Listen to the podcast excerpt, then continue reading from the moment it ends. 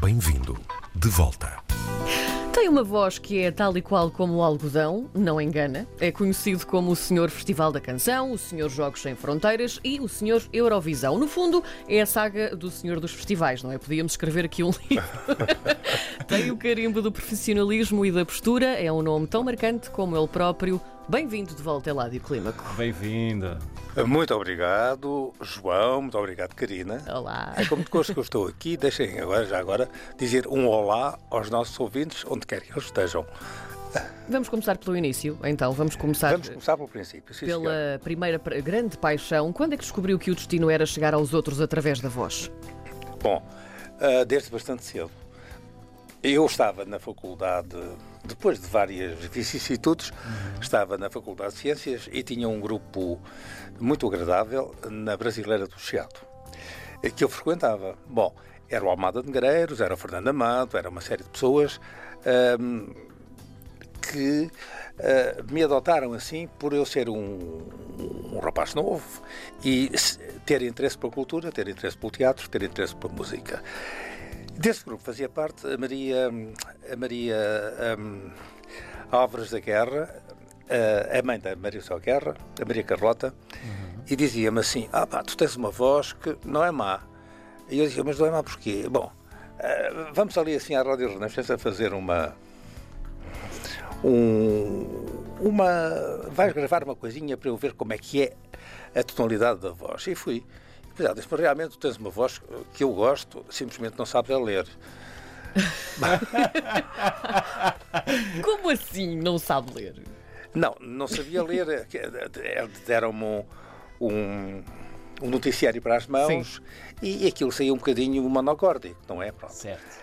Tens que ir para casa a aprender a ler. Eu, para casa, fui ir para a Casa da Comédia, eh, do Fernando Amado, e de onde estava o Amado Negreiros com uma peça, fiz uma peça. Eh, o Fernando Amado ensinou-me a dizer poesia, ensinou-me essas coisas no Centro Nacional de Dizer Cultura de então. é tão difícil, é tão difícil dizer poesia. Pois, mas eh, era um, um professor fabuloso. A poesia, cada palavra era dita com uma com uma tonalidade eh, certa. O vocativo era o vocativo. Não havia nada de declamações. Ai, eh, não. Era trás. Era acertada, assertiva e, e muito bem pensada e muito certa. De maneira que eu isso aproveitei para aprender o mais possível, não é? Pronto. E assim entrei na- nas rádios minhocas. Porque naquela altura era complicado, quer dizer, eh, era preciso fazer um curso no, no, no antigo CNI, depois andávamos a fazer teatro radiofónico, andávamos a ler a textos de, de- de- de publicidade ao regime, na Rádio Peninsular, na Rádio Voz de Lisboa, por aí fora. E depois, até que eh, cheguei à Rádio Graça e eles eh, deram uma carteira profissional e fiquei como locutor da Rádio Graça durante uns anos. Entretanto, fazia teatro da Casa da Comédia e surgiu o primeiro concurso para a RTP. Sim. E então, hum, as pessoas lá da, da Rádio Graça disseram, "Olha, isto é uma boa ideia, ah, uma boa ideia para ti. Eu disse, ah, eu por acaso gostava, porque eu desde miúdo, eu assisti à primeira emissão da, da RTP na Feira Popular.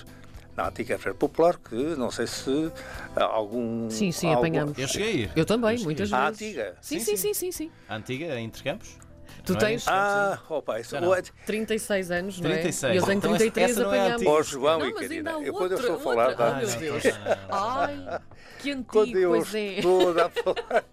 Eu suponho que nem sequer estavam planeados pelos vossos pais. Não, todo. O meu pai nasceu no ano da, da primeira emissão da RTP. Então está a ver, pá, quer dizer.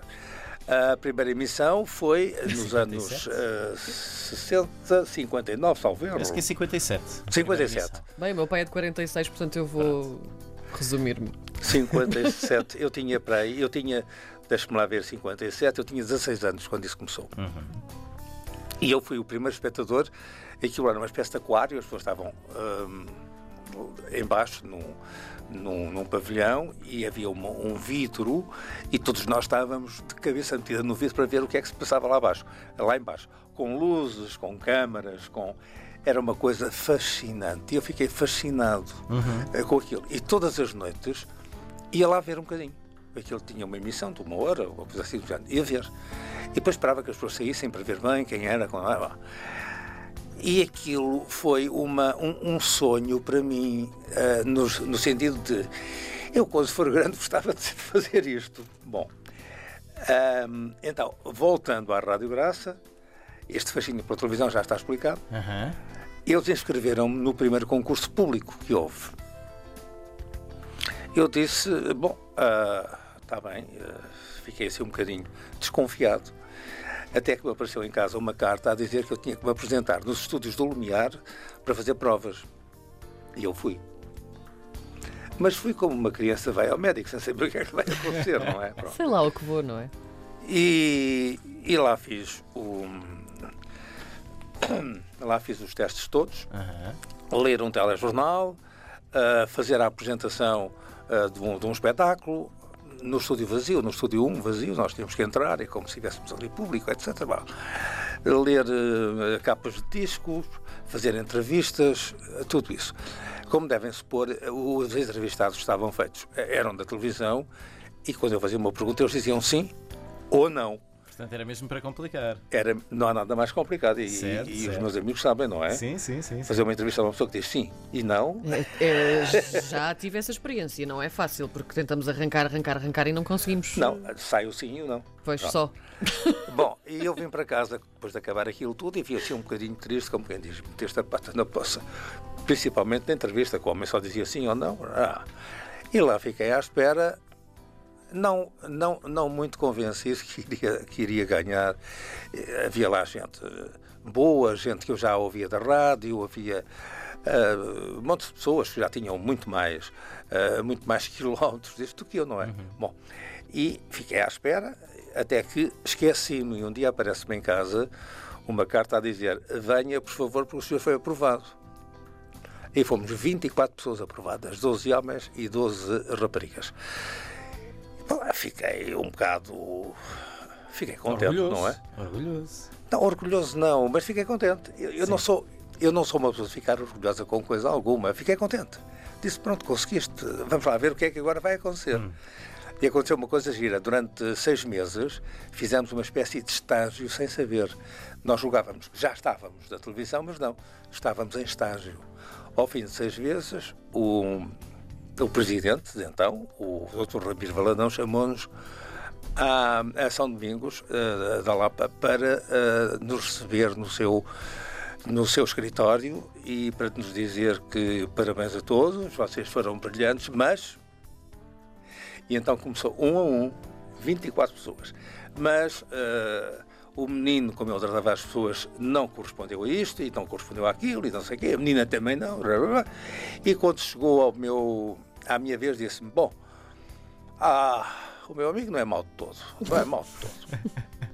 No meio daquilo, o menino não correspondeu aquilo, a menina não correspondeu, a menina não sei o quê, o menino não é mau de todo, tudo bem. Então ficámos seis homens e seis raparigas. Que foi a Fordada que entrou em 71, Sim. pronto, foram esses. Os outros foram para casa muito tristes, ou não sei porquê, ou, ou já, iam, já iam convencidos que eram os melhores, não faço ideia. Mas pronto, ficámos. E ficámos um, um bocadinho assustados, porque deram-me logo o primeiro telejornal da, do almoço a ler. Sim.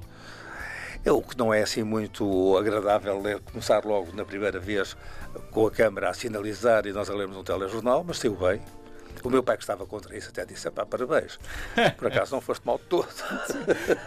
Parecia que era qualquer coisa de, de, daquela altura, era dizer, não é mal de todo. É, não foste mal de todo. Primeiro, não é mal de todo. É, não disse, é, dá cá um abraço, não. Sim. Ah, vá lá. Não foi mal de todo. Coisas Pronto, e aí pais. fiquei 42 anos. Vamos, vamos uh, saltar aqui para um momento muito específico e é um momento que ficou marcado na minha infância, julgo que na da Karina também. Ah, sim, sem São dúvida. os Jogos Sem Fronteiras, que era aquela, aquele fenómeno que toda a gente se colava à É televisão a ver. E a propósito dos Jogos Sem Fronteiras, eu gostava agora de falar aos ouvintes eh, que estão, em, que estão pela Europa e que certamente se lembram da realização nesses países de onde vivem agora dos Jogos Sem Fronteiras. Nós realizámos na Suíça, na França, eh, bom, em, em- em quase em, em toda a Europa. Eh, a, a RDP Internacional não chega a todos os países da Europa, suponho. Chega, chega. Chega. Então todos- Chega. Certamente que há pessoas da, da- da minha classe etária que viam os Jogos Sem Fronteiras, até mais novos, feitos lá no local. E aquilo não, não há dúvida, porque eram, eram grandes anfiteatros construídos ao ar livre e tinham para aí umas 20 mil, 30 mil pessoas. E a maior parte eram os portugueses, eh, que eram imigrantes nesses eh, países. Portanto, se eu estiver a falar com alguém que nos viu, vai, vai daqui a minha saudade e o meu abraço. Qual foi o, o- o grande segredo para o sucesso e, e também para a longevidade do, do Eládio a apresentar os, os Jogos Sem Fronteiras? Bom, é assim, uma equipa que funciona não, não se mexe, não é? Sim, e nós é funcionávamos bem. E fun- funcionávamos em, em, em, em grupo, em, com, com afinco.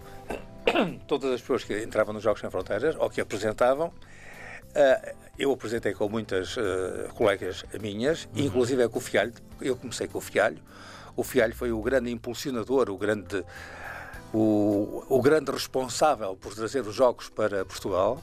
Portanto, ele começou a fazer locuções comigo. A primeira cá foi na Praça Torres de Cascais, em 79. 9 eu tenho pena que não tenham assistido, porque foi um espetáculo muito giro. Ainda me faltavam uns aninhos para Para mim nascer, também. Mas foi ali perto de casa, para mim. Sim, para ti foi. Ah, Foi, mas de, ca- ah, mas de resto, como dizia o João, o- porque é que o programa tinha tanto, tanto, ah, tanto público e tinha tanto interesse? Porque tinha várias vertentes e uma delas era a competitiva. E é claro, quando um país tem uma equipa a jogar, no fundo aquilo eram jogos que metia natação, subir à corda, correr, pronto, havia uma, uma, uma vertente muito grande eh, de competição. E aquela história de dizer força Portugal, força, força, força Leiria, força Figueira da Foz. Eu, eu, eu tentei sempre dar àquilo um, um, um ar de, de relato e, e estás à frente, e vai para a frente, e vai. E aquilo entusiasmava o público, para além da outra vertente cultural que era muitíssimo interessante. As pessoas ficavam a conhecer os países onde estávamos, a história. hum, e- era um espetáculo que eh, englobava uma data de vertentes e que foi realmente, pronto, um sucesso. De tal maneira sucesso que eu lembro-me, nós chegámos aos 60% de, de sharing e eh, quando, eh, quando a SIC eh, iniciou a sua primeira emissão, nós pensámos, bom, agora nós vamos ter, isto vai baixar, toda a gente vai querer ver a SIC, claro. Sim. Mas não, a hora dos jogos era sagrada e nós continuámos sempre, sempre, sempre em primeiro lugar. Foi uma coisa curiosa, não há dúvida. E foi pena que tivessem acabado. Teríamos aqui pano para mangas, acho que era uma conversa que se podia prolongar no tempo. Oh, sim, mas nós temos mais, mais que fazer. Sim, mas não há é? ainda uma última pergunta que temos de lhe fazer. O que é que anda a fazer o Eládio de 2019? O Eládio de 2019 é estranho, porque eu digo isto, as pessoas não gostam de ouvir. Anda a fazer aquilo que pode, porque um reformado neste país não tem muitas facilidades, e para além de que nos tiraram, a mim tiraram-me imenso dinheiro. ah, Os, ganho- os tais cortes. Hã? Os tais cortes. Sim, mas foi um corte enorme. Eu ganho muito menos do que ganhava quando estava a trabalhar, não é? Agora tenho que contar os dois ao fim do mês.